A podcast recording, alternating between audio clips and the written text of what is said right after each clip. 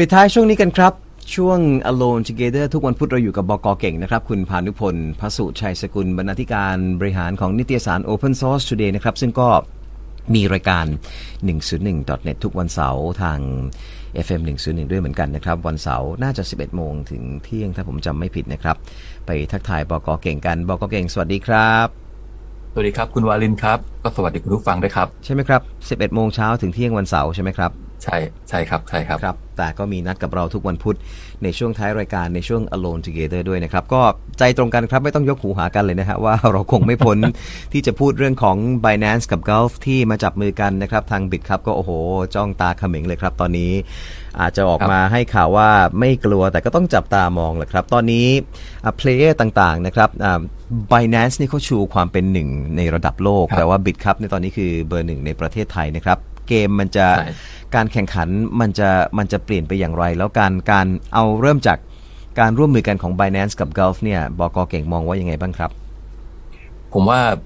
เกมนี้น่าจับตามองเลยล่ะครับ เพราะว่าที่เราพูดกันมาตั้งแต่หลายปีที่ผ่านมาตั้งแต่ปีที่แล้วเนี่ย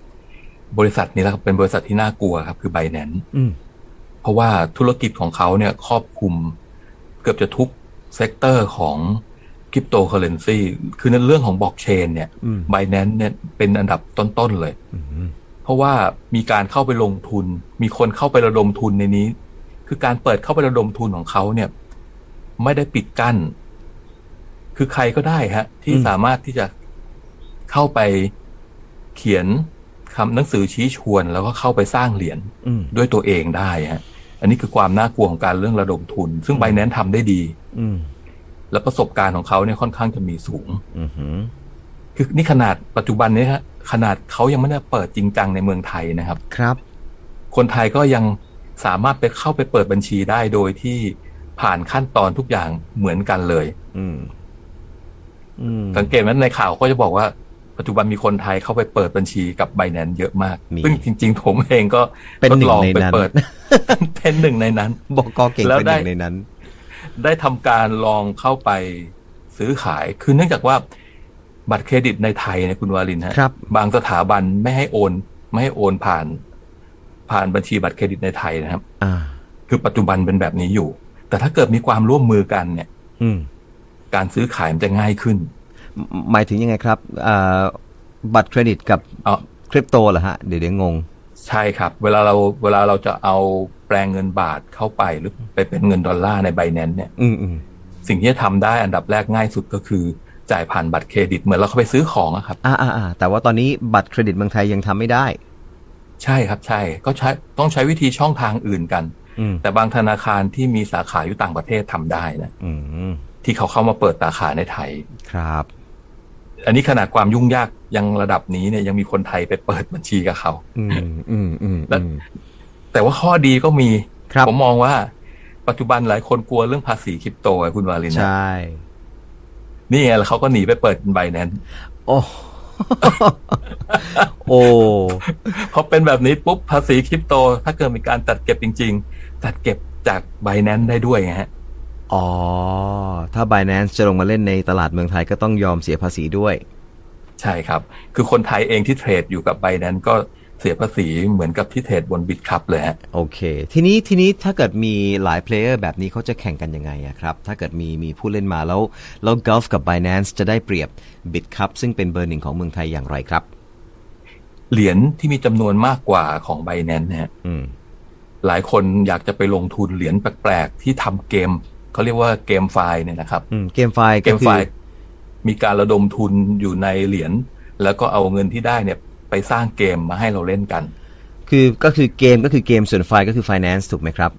ใช่ครับอ่าในนั้นก็จะมีการซื้อขาย item ด้วยอืมเหรียญคริปโตนามสกุลของเขาเองนะอืมอืมซึ่งตอนเนี้ยใน sector เนี้ย Bitkub น่าจะเพิ่งเริ่มฮะอืมอืมเผลอๆยังไม่มีใครเข้าไปเข้าไประดมทุนใน Bitkub เลย ซึ่งสำหรับเราก็เห็นว่าเหรียญของ Bitkub ไม่เยอะ ถ้าเหรียญของ Bitkub ถ้าเทียบกับ Binance ไม่เยอะเท่าใช่ไหมครับ ใช่ครับ อืม volume volume ใน Binance เยอะกว่า เพราะฉะนั้นเวลาจะขายเวลาจะซื้อเนี่ย มันทำให้คล่องตัวกว่า ครับ ไม่ต้องไม่ต้องแยกเป็นหลาย ๆ ก้อนหมายความว่าสมมติผมจะซื้อหนึ่งร้อยบางทียังไม่มีใครขายหนึ่งร้อยให้เรานะครับ อืมอืมเขาอาจจะแบ่งให้เราทีละสิบทีละห้าสิบมันก็เลยทำให้ราคามันผันผวนแล้วก็เราได้ราคาที่ไม่ได้เป็นก้อนเดียวกัน อืมอันนี้ผมยกตัวอย่างนี้คือมันจะถูกแบ่งออกไปเป็น ส่วนย่อยๆ ครับแล้วอันนี้คือเรื่องของ exchange เนี่ยอืมมีการแข่งขันกันสูงแน่ๆในปีนี้ ครับ แล้วเขาเขาตอนนี้เขาก็แค่บอกว่าเขาเข้ามาสำรวจตลาดแต่จริง ๆ แล้วเขารู้อยู่แล้วว่า คนไทย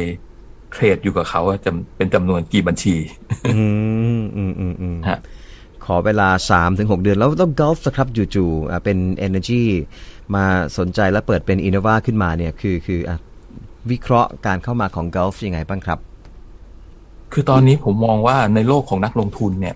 เขาพยายามที่จะตั้งกองทุนขึ้นมาเพื่อที่จะไปลงทุนร่วมกับสตาร์ทอัพทีนี้พอลงทุนกับสตาร์ทอัพสตาร์ทอัพออก coin ขึ้นมา แล้วจะเอาไปเทรดกับใครฮะถ้าหากว่าเอ็กชแนนนั้นไม่รับสมมติ Exchange A ไม่รับ Exchange B ก็ไม่รับ อืตลาดมันก็จะซบเซาแล้วก็เหมือนกับคนเข้าไปซื้อของไม่ค่อยมีอืแต่ถ้าเขาจับ จับกับเบอร์หนึ่งของโลกเลยเนี่ยต่อไปกราฟจะไปลงทุนกับสตาร์ทอัพพอบริษัทเริ่มดีขึ้นหน่อย ก็อาจจะเอามาเทรดในไบแนนซึ่งลูกค้าก็มาจากทั่วโลกเลยถูกไหมครับ เพราะ Binance คือมีมีคนเป็นลูกค้าของเขาเนี่ยอยู่ทั่วโลกอยู่แล้ว ใช่ครับ แล้วพูดถึงเรื่องของการเปิดเผยข้อมูลเนี่ยไบแนนมีมี BSC สแกน BSC ก็ย่อมาจาก Binance Smart Chain สแกนเหมือนกับว่าทุกทางเซ c ชันถูกเปิดเผยเมื่อเหมือนเมื่อสักครู่นี้มีคนถามว่าการฟอกเงินมันจะเกิดขึ้นจริง ๆ แล้ว ทุก ๆ บัญชีในคริปโตเคอเรนซีนะครับ ไม่ว่าจะเป็นเหรียญใดก็แล้วแต่ มันถูกเปิดเผยอยู่ในที่สาธารณะคือ BSC สแกนนี่แหละครับ ครับ ก็คือ BSC สแกนก็คือเป็นของ b บ n a n c e เหมือนกัน อืม เราเอาเลขบัญชีของเราว่าเราโอนไปให้ใครนะครับไปตรวจสอบได้ว่าตอนนี้ถึงมือเขาหรือยังได้ทันทีเลยฮะเพราะฉะนั้นเหมือนตอนที่มีข่าวเรื่องการเรียกค่าไทยของของโรงกันน้ำมันในสหรัฐคุณวรินน่าจะจำได้ ครับครับครับเขาจับเขาจับคนที่เรียกค่าไถ่ได้ก็จาก Binance นี่แหละฮะฮะเพราะว่ามีการเปิดเผย transaction ทั้งหมด ขอให้รู้ว่าบัญชีนั้นเป็นของใครนั่นเอง นี่คือข้อดีของบล็อกเชนใช่ครับบอกมันคือสาธารณะครับแล้วมันถูกเปิดเผยครับนี่ครับครับ ก็เป็นเรื่องที่น่าจับตาเลยแหละครับ ปีนี้ ผมเข้าใจถูกไหมครับว่าอ่า Binance ก็มีบล็อกเชนของตัวเอง Bitcup ก็มีบล็อกเชนของตัวเองแล้วแล้วเอาเรามองแค่ Key Player ก่อนก็แล้วกันนะครับ เพราะว่านี่นั่นจะเป็น 2 Player หลักในตลาดถึงแม้ถึงแม้ข่าวจะบอกว่ามีอยู่ 7 player ก็ตามนะครับ บอกอเก่งคิดว่าสุดท้ายแล้วมันจะเหลือ player ในตลาดที่เป็น exchange เนี่ยน้อยลงไหมแล้วแล้วบล็อกเชนของแต่ละคนเนี่ยเราจะรู้ได้ไงว่าเราควรจะไปเลือกเทรดในบล็อกเชนของใครฮะคือการที่เราจะเห็นว่ามันจะเหลือกี่กี่รายเนี่ยผมมองว่า ตอนนี้ฝุ่นยังไม่เขาเรียกว่ามันยังตลบอยู่นะครับหลายคนก็เร่งพัฒนาบล็อกเชนของตัวเอง เพื่อจะมันไม่ได้แค่รองรับในธุรกิจเอ็กชแนนอย่างเดียวคุณวาริน ในเรื่องของเกษตร ในเรื่องของการแพทย์ยังต้องจะอาศัย blockchain network ทีนี้เราจะเลือกได้ยังไงยังยังไงครับเกษตรกับการแพทย์ใช้บล็อกเชนยังไงครับเผื่อบางคนยังไม่เห็นภาพ การที่อย่างเกษตรเนี่ยยกตัวอย่าง เช่น การที่เราจะรู้ว่าสุกร สุกรตัวนี้ถูกเลี้ยงอยู่ในฟาร์มอะไร ก็ต้องขึ้นทะเบียนในบล็อกเชนก่อนแล้วถูกชำแหละที่ไหน ไปปรากฏว่าไปตรวจเจอว่ามีการติดเชื้อ ทุกอย่างกระบวนการทั้งหมดตั้งแต่ต้นจนจบ มันไม่สามารถที่จะแก้ไขได้ในบัญชีบล็อกเชนเพราะฉะนั้นการติดตามย้อนกลับมันจะทำได้ดีขึ้นว่าหมูสุกรตัวเนี้ย ติดเชื้อมาจากฟาร์มของที่ไหนฮะนี่ยกตัวอย่างการใช้ในต่างประเทศที่เขาใช้บล็อกเชนในเรื่องของการเกษตรนะครับการแพทย์ล่ะครับ การแพทย์ก็คือเรื่องของใบรับรองต่างๆ ที่สามารถตรวจสอบได้ว่ามันไม่ใช่ใบรับรองปลอม นะคือเรื่องของการฉีดวัคซีนเนี่ย ถ้าเกิดนำมาใช้นี่ตรวจสอบได้ได้เลย ไม่ต้องมีไม่มีใครไปแก้ไขมัน อืคือความน่าเชื่อถือมันจะเกิดขึ้น อืเรื่องของเรื่องของการใช้ยานะครับ ซึ่งเมื่อก่อนเนี่ย อินเทอร์เน็ตเกิดใหม่ๆทุกคนก็กลัวว่าบัญชีการใช้ยาจะถูกแก้ครับจนกระทั่งมีคนคิดว่าตัวเองติดเอดแล้วก็ฆ่าตัวตายฮะถ้าเกิดใครจำข่าวได้อันเนี้ยถ้าใช้บล็อกเชนในการบันทึกอือหือ มันจะแก้ไขไม่ได้ฮะครับผมเข้าใจแล้วฮะเออครับอะทีนี้อะครับ แต่ละเจ้าก็พัฒนาบล็อกเชนของตัวเอง ทีนี้เราจะเลือกยังไงล่ะครับ ว่าเราอยากจะเทรดกับบล็อกเชนไหน เรามีวิธีอะไรในการเลือกบ้างครับ ในฐานะนักลงทุนที่สนใจที่จะลงทุนในเงินคริปโตเคอเรนซีครับ ดูเรื่องของการให้บริการครับ อย่างบางบางบางเจ้าเนี่ยสามารถที่จะซื้อเหรียญเสร็จแล้วเอาไปเขาเรียกเอาไปเอินเอาไปเอินคือเอาฝากเหรียญไว้ก่อน อืมแล้ว ก็จะมีคนเอาเงินของเราเนี่ยไปลงทุนต่ออืมโดยที่เรารอรับปันผล อันนี้ก็เป็นอีกหนึ่งบริการนะครับ บางเจ้าไม่มีอืมอืมบางธุรกิจมีให้ แล้วเขาก็ตอบแทนเรากลับมาด้วยเหรียญที่เกิดใหม่อืมเขาไม่ได้ให้กลับมาเป็นเงิน US ดอลลาร์หรือเงินบาทอะคุณวาลินครับ เขาก็จะเอาเหรียญที่มีอยู่ในตลาดเนี่ยครับ ใส่ในบัญชีมาให้เรา ก็แน่นอนเขาก็ ทำเหมือนโซเชียลมีเดียเจ้าอื่นที่ไม่อยากให้เราต้องทิ้งเขาไปไงฮะ ก็ใช่แทนที่จะให้เงินแล้วปิดบัญชีไปก็ไม่ก็เลี้ยงให้เราอยู่กับเขานานใช่ครับๆอืมอันเนี้ยบิตคัพไม่มีคุณวาลินอ๋ออ่าฮะ แต่ไบแนนมีเราซื้อเหรียญไว้ปุ๊บเราเก็บไว้ก่อน อืมไม่คือไม่อยากขายอืมคาดการณ์ว่าอีกสักปีหนึ่งราคามันอาจจะขึ้นใช่ไหมครับ แต่ครับว่าเราต้องการให้เหรียญมันงอกเงยอืมมันทำงานแทนเรา อันนี้นะครับ มันเป็นที่เขาเรียกว่าดีดีฟายอืม decentralized finance นะครับครับผม DeFi อืมใช่เพราะถ้าเกิดพอพอเขามีธุรกรรมแบบนี้ให้เราเลือกเนี่ยครับอมีผลิตภัณฑ์ให้เราเลือกเยอะขึ้น อืมอันนี้คือความน่ากลัวที่ผู้ประกอบการในไทยต้องตามให้ทัน อืม ครับนะฮะยังไงฮะ ต้องตามให้ทันในเรื่องไหนบ้างหนึ่งต้องทำ de de decentralized finance อืมมาแข่งกับเขาให้ได้ อืมเพราะว่าส่วนหนึ่งก็คือ ตลาดแรงงานของเราเนี่ย หาคนที่ทำเรื่องบล็อกเชนเนี่ยยากมาก อืมฮึแม้แต่คนที่จบคอมพิวเตอร์มาเองต้องกลับไปเรียนรู้ใหม่เหมือนกันนะคุณวาลินนะครับ ครับ มันก็เลยเป็นเรื่องที่ว่าทำไมจะต้องเข้าไปสู่ว่า Bitkub จะต้องเข้าไปสู่ว่าจะต้องไปยังโรงเรียน ไปเค้นหาคนที่สนใจทางด้านอืมการพัฒนาเรื่องของบล็อกเชนจริงจังอะพี่เก่งเพราะครับว่าเราขาดคนเรื่องนี้เยอะมาก ใช่ครับ เขาจะเริ่มที่อุดรนะครับ ผู้ประกอบการต้องทำ DeFi อะช่วยแปลเป็นภาษาให้เราเข้าใจหน่อยครับ ผู้ประกอบการนี่หมายถึงผู้ประกอบการธุรกิจทั่วไป ใช่ไหมขอครับขออภัย Exchange ในไทย อ๋อ Exchange Exchange ในในไทยไทยเนี่ยต้องต้องต้องต้องพัฒนาในเรื่องของ DeFi DeFi เรื่องของครับผลิตภัณฑ์เหล่านี้เกิดขึ้นมา เพราะว่าให้แข่งกับไปแข่งกับ Binance เขาได้ใช่ไหมครับ ใช่ใช่ครับ ซึ่งแล้วต้องทำอืมแล้วก็อีกอย่างหนึ่งก็ต้องทำ transaction ส เหมือนกับ BSC สแกนด้วยนะครับ เพราะว่าอืมผมก็อยากรู้ว่าเวลาผมโอนเงินออกไปเนี่ยอืมด้วยเหรียญดิดิจิตอลเนี่ยครับ มันไปถึงมือผู้รับหรือยังครับ ตอนนี้ตอนนี้อันเนี้ยมีเจ็ดผู้ประกอบการอ่าธุรกิจในไทยที่ได้รับใบอนุญาตในการทำศูนย์ซื้อขายสินทรัพย์ดิจิทัลนะครับ ก็มี b i t ครับมีสตังใช่ไหมครับ มี ERX มี Zipmex มี Upbit มีอ่า GMOZ.com แล้วก็มีใช่ของไทยพาณิชย์นะครับ นี่เจ็ดเจ็ดเจ้าตอนนี้ ใช่ครับครับ เจ้าที่แข็งแรงที่สุดก็อย่างที่เราเห็นก็คือ Bitkub แม้แต่ Bitkub เองเนี่ยครับ ก็ยังมีผลิตภัณฑ์ยังออกมาไม่ครบนะฮะอืมเพิ่งจะเปิดตัว NFT เมื่อไม่นานนี้เองอืม non นะครับ fungible tokens อือฮึใช่ ผมจะสร้างผมจะสร้างเหรียญของตัวเองเข้าไปขายใน Bitkub ก็ยังทำไม่ได้นะครับ ต้องผ่านขั้นตอน คือเนื่องจากเรามี regulator คุณวาลินมันเลยทำยาก ครับ ก.ล.ต. เราต้องผ่าน ก.ล.ต. ก่อน อืมเขาถึงจะให้เราสร้างเหรียญแล้วก็เอาเข้าไปเทรดเอาแต่ Binance จะเข้ามานี่ก็ต้องก็ต้องอยู่ under ก.ล.ต. เหมือนกันถูกไหมครับ ถูกต้องครับแล้วแล้วมันก็มีข่าวด้วยเหมือนกันว่าหลายประเทศก็เอ่อไม่ให้ Binance เข้าไปดำเนินกิจการด้วยเนี่ยเอ่อด้วยเองด้วยเหตุผลอะไรครับทำไมทำไมหลายประเทศถึงกลัว Binance คือไบนั้นมีการสร้างเหรียญได้อย่างเสรีครับคุณวาลิน อืม